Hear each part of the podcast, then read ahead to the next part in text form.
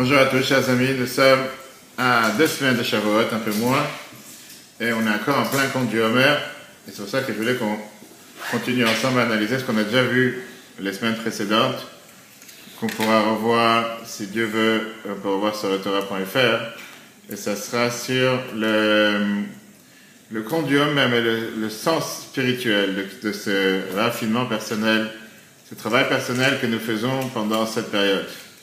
Et justement, l'importance de se dire que c'est pas juste qu'on compte tous les jours encore un chiffre, on a parlé de ça longuement, on peut voir sur le cours précédent le fait que la Bible apprend l'enseignement majeur du Homer, comment il faut valoriser chaque instant, valoriser chaque moment. Mais le point principal, c'est de se dire qu'on a tous les 10 traits de caractère, les 10 attributs avec lesquels on fonctionne toute la journée. Et après, chaque jour, on raffine une autre qualité, un autre trait de caractère. Et en une semaine, on a raffiné le même trait de caractère sur ces 7 formes. Alors, on avait déjà parlé du chesed et Gevura, la bonté et la rigueur. Aujourd'hui, on va s'arrêter sur la 3e semaine qui est Tiferet, la compassion. La compassion qui tempère et harmonise le flux de l'amour déversé par chesed avec la discipline et la rigueur qui est de la Gevura.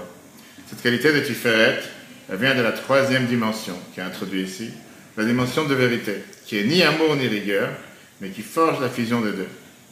Le désintéressement permet d'accéder à la vérité. Transcender son ego et ses dispositions naturelles permet d'atteindre une vérité supérieure. La vérité fournit une image claire et objective de nos besoins personnels et de ceux des autres. Le déséquilibre entre l'amour et la rigueur est le produit d'une perspective subjective, donc limitée. Introduire la dimension de vérité en faisant abstraction de nos préjugés permet d'exprimer nos sentiments de la manière la plus saine. Donc cette qualité s'appelle Tiferet, qui veut dire aussi beauté, l'harmonie. Mais elle harmonise les différentes expressions de l'amour et la rigueur, et c'est cet équilibre qui fait sa beauté. Alors on va ensemble, dans Tiferet même, on a le chesed chez Tiferet. Chesed chez Tiferet qui est la bonté dans la compassion. Examiner l'aspect affectif de la compassion. Les questions qu'on peut se poser sont les suivantes. Ma compassion est-elle tendre et affectueuse, ou elle est ressentie comme de la pitié? Ma sympathie a-t-elle quelque chose de condescendant, Si mes intentions sont louables, sont-elles ainsi perçues par les autres? Ma compassion est-elle pleine d'amour et de chaleur? S'exprime-t-il avec enthousiasme et de façon détachée? Et l'exercice qu'on doit faire ce jour-là, apportez votre aide à quelqu'un de la manière la plus généreuse qui soit, offrez un sourire et un geste affectueux en prime.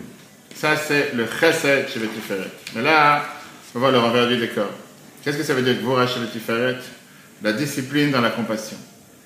Pour s'exprimer de façon saine et efficace, la compassion doit être à la fois ciblée et disciplinée. Cela nécessite une certaine réserve envers la personne à qui elle est destinée ainsi qu'un savant dosage de la compassion elle-même. C'est également être à même de discerner le moment propice à son expression et celui qui, au contraire, requiert de faire preuve de retenue. Ce qu'on a vu la dernière fois, le grand problème qu'on a quand tu as chesed sans limite ou rigueur sans limite.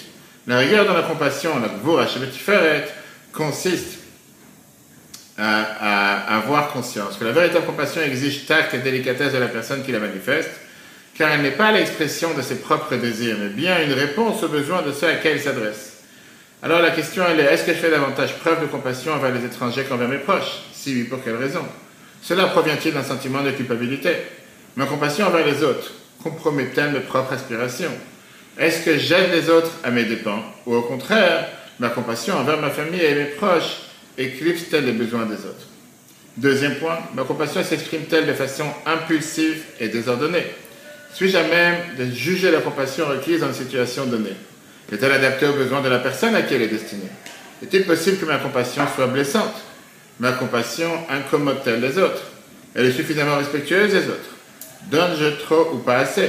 Profitons de ma nature généreuse et compatissante. On voit ça plus à fond dans les couples. Et toi, il y a quelqu'un qui a tellement bon cœur que malheureusement, parfois, il se fait marcher dessus. Quand je constate qu'une personne est dans le besoin, est-ce que je fais preuve de compassion de façon impulsive, mue par un sentiment de culpabilité et sans le moindre délicatesse? La compassion est parfois déplacée en se manifestant de façon néfaste. Par exemple, en donnant de l'argent à une personne en lui permettant de se procurer une substance toxique. Ça, c'est pas forcément du chesed.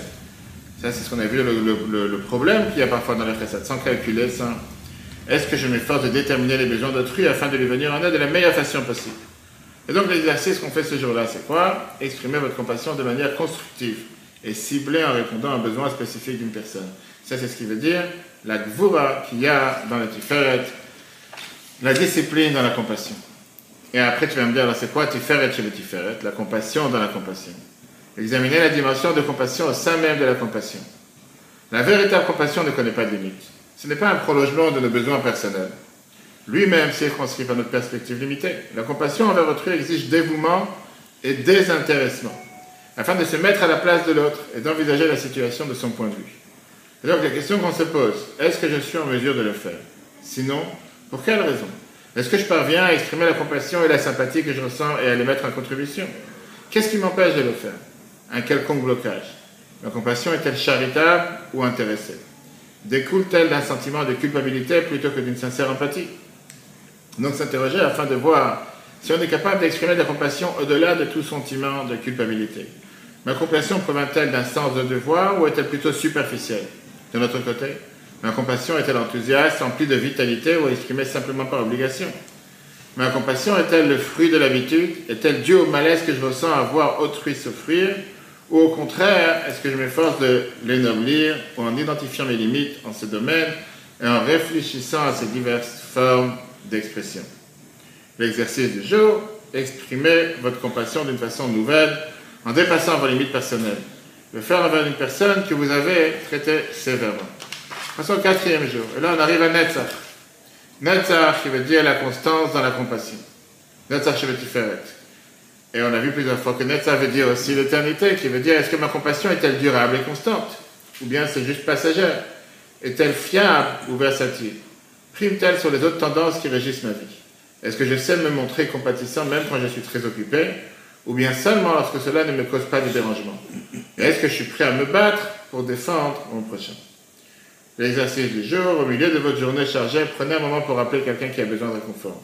Défendez une personne qui souffre d'un manque de sympathie, même si ce n'est pas une attitude très populaire.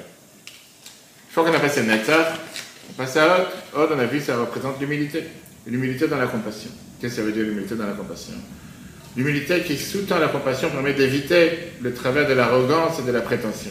Hod nous aide à réaliser que notre capacité à faire preuve de compassion, de générosité envers autrui, nous ne rend pas meilleurs que lui. À reconnaître qu'en créant la personne qui requiert notre compassion, Dieu nous a dotés de l'aptitude et du moyen de lui manifester. Il n'y a donc pas lieu de s'enorgueillir. Et donc, le fait d'être compatissant éveille-t-il en moi un sentiment de supériorité? Ça, c'est ce qu'on se demande le jour de Hod et Tiferet. Ai-je tendance à mépriser ceux qui sollicitent ma compassion? Ou bien suis-je humble et reconnaissant envers Dieu pour m'avoir offert la possibilité d'éprouver de la compassion envers les autres? Ça, c'est le travail qu'on a à faire le 5e jour de la 3e semaine. Hod chez le Tiferet. La suite. Yesod, on a vu que Yesod représente ce qui est savoir s'attacher à l'autre. L'attachement dans la compassion. L'attachement à autrui constitue le moyen d'atteindre la compassion dans sa plénitude. Il convient pour se faire faire. C'est toi qui aimais. Moi j'aime. Non, je peux vous faire. Bien sûr. Il convient pour se faire de forger un lien réel entre la personne qui le manifeste et celle qui en est l'objet. Un sentiment mutuel qui s'étend au-delà du besoin du moment. Une relation qui perdure. Un tel résultat est-ce qu'il y a plus gratifiant dans la compassion véritable? Et donc la question qu'on se demande, est-ce que vous vous attachez à ceux qui vous éprouvent de la compassion ou vous gardez vos distances? Votre échange va-t-il au-delà d'une simple marque de sympathie? Savoir s'attacher avec la personne à travers cette compassion? Ou bien, non, j'ai fait un geste et la vie continue, comme si rien n'était. Malkuth, qui est la noblesse dans la compassion. Examinez la noblesse, la dignité de votre compassion, pour qu'elle soit complète et qu'elle enrichisse les 6 autres aspects évoqués plus haut. La compassion doit prendre en compte et apprécier à sa juste valeur la souveraineté individuelle. Elle doit renforcer l'estime de soi et la dignité humaine, tant que pour nous-mêmes que pour ceux qui bénéficient de notre compassion. Alors, l'expression de ma compassion est empreinte de dignité.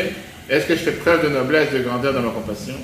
Est-ce que ça éveille la dignité d'autrui? Est-ce que je suis conscient du fait que lorsque la compassion que j'éprouve est empreinte de dignité, elle suscite un sentiment réciproque chez la personne qui en fait l'objet? Ça, ce sont les 7 jours de travail que nous avons à travailler dans la semaine de Tiferet. Encore une fois, c'est sûr qu'on voit tous les jours ensemble, je te dis bon, on avance. Et chaque jour, quand tu réfléchis sur le travail de ce jour-là, tu sais quoi, c'est pas juste j'ai lu Tiferet, Chesed Tiferet, Gevura Tiferet, mais qu'est-ce que je suis en train de faire avec cette pénale de Tiferet? On avance avec la quatrième semaine, Netzach. Netzach, on a vu qu'il y a plusieurs explications. Ça peut parfois veut dire l'éternel, l'endurance. Ça veut dire aussi la victoire, qui représente la force, et l'ambition. La constance et l'ambition tiennent à la fois de la détermination et de la ténacité. Un savant dosage de patience, de persistance et de courage. La constance est également un gage de fiabilité et de responsabilité, qui instaure un climat de confiance et permet d'honorer ses engagements. Sans constance, tous les efforts du monde et toutes les bonnes intentions n'ont aucune chance d'aboutir. La constance, c'est être vivant, motivé par des objectifs sains et productifs. C'est être prêt à se battre pour ce auquel on croit et aller jusqu'au bout. Sans un tel engagement, toute promesse reste vide et sans intérêt. C'est une énergie qui vient de l'intérieur et ne laisse arrêter par aucun obstacle pour atteindre son but. Cela exige que nos motivations soient examinées de très près, afin de s'assurer que notre constance est utilisée à des fins productives, parce que parfois tu peux utiliser la constance pour faire tout à fait le contraire de ce que tu dois faire, comme on voit malheureusement avec certains tyrans sur Terre. Alors la question qu'on se demande dans cette semaine, qui est la quatrième semaine, quelle est la teneur de mon engagement pour les valeurs auxquelles je crois? Suis-je prêt à me battre pour elles? Suis-je facilement influençable? Quel prix je suis prêt à payer pour défendre mes convictions? Existe-t-il une vérité pour laquelle je suis prêt à donner ma vie? Les autres ont déconduit les chemins d'Israël tous les jours. C'est à ça qu'on pense, et c'est ça qu'on va voir ensemble pendant les 7 jours de la quatrième semaine. Chesed Shebenetzach, ça veut dire la bonté dans la constance. La durabilité de toute chose dépend de l'amour qu'on lui porte. Une attitude détachée ou indifférente se traduira par un engagement mineur. Si vous avez des difficultés à respecter vos engagements, demandez-vous si vous aimez ou appréciez vraiment ce que l'on fait. Et on a mis ça dans un cours la semaine dernière, le fait de pouvoir transmettre les valeurs de la Torah aux enfants ou aux entourages. Pourquoi c'est important que ça soit fait avec la joie? Parce que si je le fais, parce que bon, il faut le faire. Tôt ou tard, tu vas arrêter de le faire, tu vas plus pouvoir le faire. Aimez-vous votre travail, votre famille, vos choix. Pour être efficace, la constance doit être aussi affectueuse et aimante. Sans amour, on est dans Chesed Shebenetzach, la constance peut être contre-productive. La constance irréfléchie peut être perçue comme sévère et agressive, ce qui nuit à la coopération des autres. Par pure détermination, on risque de se montrer exigeant et dominateur, celui qui produit chez les gens un effet de repoussoir. Une attitude pétrie d'affection, de patience et de mal d'attention constitue pour la constance un gage de réussite. On a plusieurs fois l'histoire avec le Moshe qui est de à Minnesota, qui est un des conseils majeurs que la ville a donné à la première audience qu'il a eue avant de partir en Shlichut, c'est être flexible. Ah, pourtant, il faut la constance. Tout dépend, tu peux avoir cette constance. On a décidé qu'on va faire telle et telle chose. Si la personne veut faire autre chose, va apprendre autre chose. Ma détermination me rend-elle inflexible? Ma volonté et ma persévérance me rend-elle dominateur? Suis-je trop exigeant? La coopération des autres, mes employés, mes amis, mes enfants, est-elle le résultat de la simple force de ma volonté ou le fruit de l'amour? Est-ce qu'il faut absolument qu'ils aient 20 sur chaque examen? Ou bien pas forcément un enfant est capable de le faire, ou ne peut pas le faire? Ou bien tu cherches qu'il sache le sujet, qu'il ait une bonne note ou qu'il n'ait pas une bonne note, par exemple. Ma constance est-elle froide? Pour parvenir à mes fins, est-ce que je suis capable de faire mal aux autres? Est-ce que je pense que la fin justifie les moyens? Est-ce que je me laisse arrêter par rien pour atteindre mes objectifs? Mal ou bien? Quand ma détermination prévaut que je me surmonte tous les obstacles qui se dressent sur ma route, puis-je encore faire preuve d'amour? Ou bien j'ai dû tuer certaines personnes sur le chemin? Quand je me défends, quand je défends les autres comme contre des influences novices, suis-je animé par l'amour ou par la haine? On a vu ça déjà dans la deuxième semaine de la Gevura. Qu'est-ce que parfois ça peut causer comme tort? Ça c'est Chesed Shebenetzach, le contraire. Tu parles maintenant d'avoir la bonté dans la constance, tu parles d'avoir la rigueur dans la constance. Examinez la rigueur de votre constance. La constance doit être dirigée vers des objectifs productifs et exprimée de manière constructive. Est-ce que ma constance et ma détermination m'aident-elles à préserver mes bonnes habitudes et à me défaire des mauvaises? Ou c'est le contraire? Ma détermination est-elle un signe de force ou de faiblesse? Est-elle issue d'une conviction profonde ou c'est une façon de me défendre? Ma ténacité tient-elle à mon obstination et à mon refus d'admettre mes erreurs? Est-ce que j'arrête certaines décisions sans accepter de les reconsidérer? Est-ce que j'utilise mon endurance à son détriment en m'obstinant dans mon manque de détermination? Ça, c'est la totale de la Gevura, qui est la rigueur dans la constance. Arrivons à la troisième jour de la quatrième semaine, la compassion dans la constance. La constance saine, qui s'applique à développer nos qualités et corriger nos défauts, est toujours empreinte de compassion. Cette aptitude de l'apanage et la constance, un engagement déterminé à aider autrui et s'améliorer et agrandir. La constance, dépourvue de compassion, est une forme d'égoïsme. La constance exige de manifester de l'amour non seulement à ceux qui sont indignes, mais également à ceux qui sont moins méritants. Et donc on se demande la question, ma détermination compromet-elle la compassion que j'éprouve envers les autres? Est-ce que je suis capable de dépasser mon amour propre et de déprouver de la sympathie envers mes adversaires? Est-ce que je sais rester humble malgré que j'ai obtenu la victoire? La victoire, c'est pas forcément vers l'autre, ça peut être la victoire sur mon mauvais penchant, la victoire sur les terres, etc. Que j'ai réussi à combattre, telle dépendance, etc. Netzach et Netzach, la constance dans la constance, le 4e jour de la 4e semaine. Examiner la dimension de la constance, au sein de la constance, son mode d'expression et son intensité. Chacun possède volonté et détermination. Nous avons tous la capacité de supporter beaucoup plus de qu'est-ce que nous imaginons, de triompher des circonstances les plus difficiles. Et donc on s'interroge, est-ce que mon comportement est-il imprévisible? Est-ce que je suis fiable et digne de confiance? Puisque je possède volonté et détermination, pourquoi je suis versatile? Ai-je peur de faire appel à ma détermination et à mon sens de devoir? Est-ce que je crains de me laisser piéger par mes obligations? Si oui, pourquoi? Est-ce une réaction à un traumatisme vécu par le passé? Plutôt que cultiver mon aptitude à la constance dans des situations saines, ai-je développé un caractère me permettant de supporter les expériences malsaines? Est-ce que je supporte mieux la souffrance que le plaisir? Est-ce que je sous-estime mon aptitude à la constance? Ça, c'est Netzach chez le Netzach au 4e jour. Qu'est-ce que ça veut dire Hod chez le Netzach? Avoir l'humilité dans la constance, céder. Une manifestation de l'humilité est une dimension essentielle de la constance. Dans la hassidout, on dit qu'un hassid, c'est quelqu'un qui sait céder. Qu'est-ce que ça veut dire? Le chêne qui ne ploie pas sous la tempête est déraciné. Le roseau qui plie sous le vent se maintient sans difficulté. Alors oui, tu me dis, mais le chêne c'est beaucoup plus beau. Malheureusement, le jour où il y a une tempête, il n'est plus là. Est-ce que c'est quand céder est une force et non la réaction à une crainte? Pour quelle raison ai-je souvent peur de céder? La constance est entretenue par la force intérieure. Hod de Netzach, c'est l'âme reconnaissance que l'aptitude à endurer, à triompher et issue de l'âme que Dieu a accordée à chacun. Cette humilité ne compromet en rien notre désir de constance. Au contraire, elle intensifie parce que l'endurance humaine est limitée. Tandis que l'endurance ici de l'âme divine est infinie. Et donc je me demande la question, est-ce que je n'attribue mon succès qu'à ma propre force et ma détermination? Est-ce que je suis convaincu de ma toute puissance en raison de mon endurance? Ou bien est-ce que je trouve la force dans les moments difficiles, quand tout semble si obscur? Malheureusement, quelqu'un qui est tellement parfois rigide, le jour où il y a une tempête, eh bien, il se brise en deux. 6e jour, Yesod de Netzach, l'attachement à autrui dans la constance. L'attachement à autrui est un attribut essentiel de la constance. Elle exprime notre engagement inébranlable envers la personne ou l'expérience à laquelle nous souhaitons nous attacher. Un engagement si solide que nous sommes prêts à tout supporter pour le conserver. Sans attachement, la constance n'a aucune chance de perdurer. Savoir s'attacher à l'autre, savoir faire un lien qui est un lien qui dure solide et qui dure durablement. Et enfin, Malkuth de Netzach, la noblesse dans la constance, la souveraineté est la pierre de touche de la constance. La constance qui participe de ces 6 qualités précédentes est vraiment un hommage à l'esprit humain et un témoignage de sa noblesse. Alors ma constance est-elle empreinte de dignité? Fais-je preuve de noblesse, de grandeur d'âme, de ma compassion? Cela fait-elle ressortir le meilleur de moi-même? Devant l'épreuve, est-ce que je me comporte comme un souverain, marchant fièrement à la tête haute, confiant à l'origine divine de ma force, ou est-ce que je me recroqueville en proie de la peur?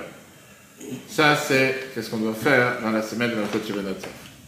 La 5e semaine, passe à Hod, qui était la semaine dernière. Hod, on a dit tout à l'heure, ça s'appelle, c'est l'humilité, la splendeur. Si la constance est le moteur de la vie, l'humilité en est le carburant. De même que Gevura, la rigueur, donne à chesed d'amour, l'orientation appropriée, Hod donne à Netzach sa direction, Netzach qui est la constance. L'humilité est le partenaire silencieux de la constance. Sa force réside dans son silence, sa splendeur dans sa sérénité.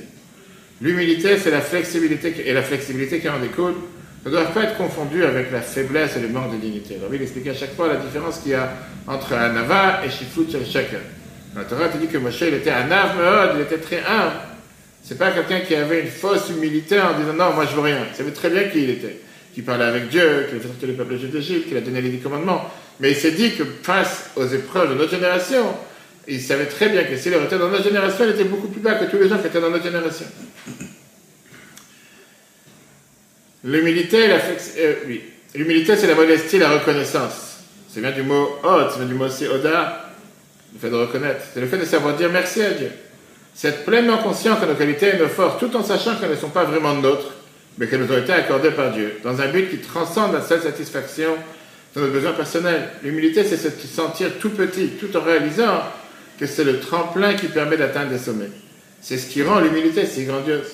La constance puise son énergie dans le fait qu'elle compose avec l'humilité. L'endurance humaine n'excède pas pour autant notre degré de tolérance. Reconnaître que nos forces proviennent d'une source supérieure nous fournit la possibilité d'endurer bien davantage que ce que nous pensons pouvoir. Voilà qui nous donne d'accès à la force immuable à Dieu. Un verre plein ne saurait être rempli. Lorsque notre ego et notre aspiration prennent toute la place, Dieu te dit clairement, le moi est nul hors de moi, étouffe tout souci d'autrui. Lorsqu'en revanche nous faisons en nous-mêmes un peu de vide, devant ce qui nous transcende, notre attitude à recevoir s'étend bien au-delà des limites qui sont les nôtres. L'humilité est la clé de la transcendance, du dépassement de soi. Seule l'humilité véritable nous donne le pouvoir d'objectif total. L'humilité, c'est aussi la sensibilité.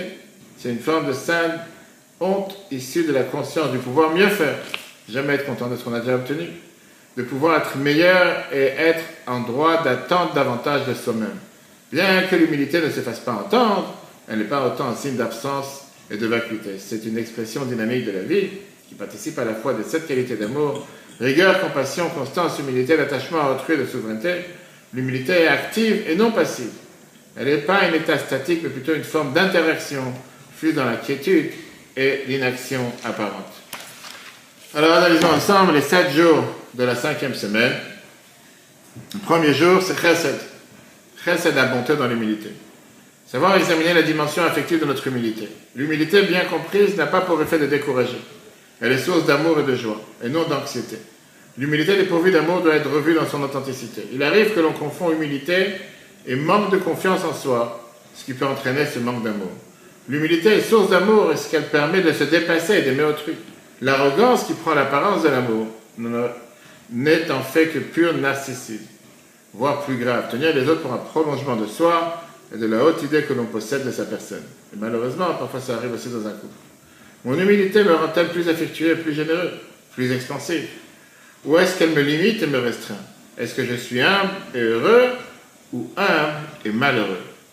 Il y a beaucoup de gens que des fois ils se disent, c'est quoi, je préférerais être dans un autre endroit, dans un autre lieu, dans une autre situation, dans une autre religion, dans un autre corps, etc. Gevura, Hod, la rigueur dans l'humilité. Deuxième jour de cette 5e semaine, l'humilité doit être maîtrisée et correctement ciblée. Quand mon humilité doit-elle m'inviter à accepter les compromis et quand doit-elle me les faire refuser?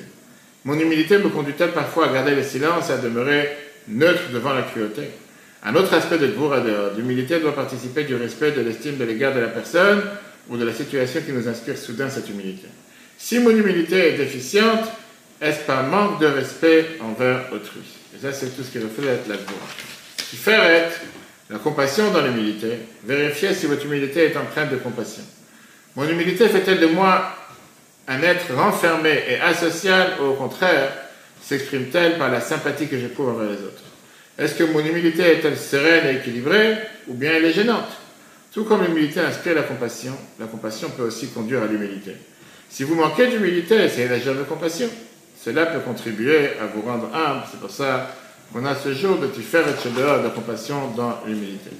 C'est quoi la constance dans l'humilité? Examinez la force et la constance de votre humilité. L'humilité et la modestie ne doivent pas susciter un sentiment de faiblesse et d'appréhension. Netzach de Hod signifie que la réelle humilité ne doit pas faire de nous un paillasson, piétiné par tous. Au contraire, l'humilité doit nous procurer force et ténacité. Et donc la question, mon humilité me permet-elle d'affronter les difficultés? Est-ce que je suis de nature à camper fermement sur mes positions? Ou au contraire, mon humilité me pousse-t-elle à peser le pour et le contre? Mon humilité est-elle perçue comme de la faiblesse? Ou bien elle incite les autres à profiter de moi? Ça, c'est le Netzach qui en a Hod. 5e jour, 5e semaine, l'humilité dans l'humilité. Hod Shebehod. Ça, c'était quel jour?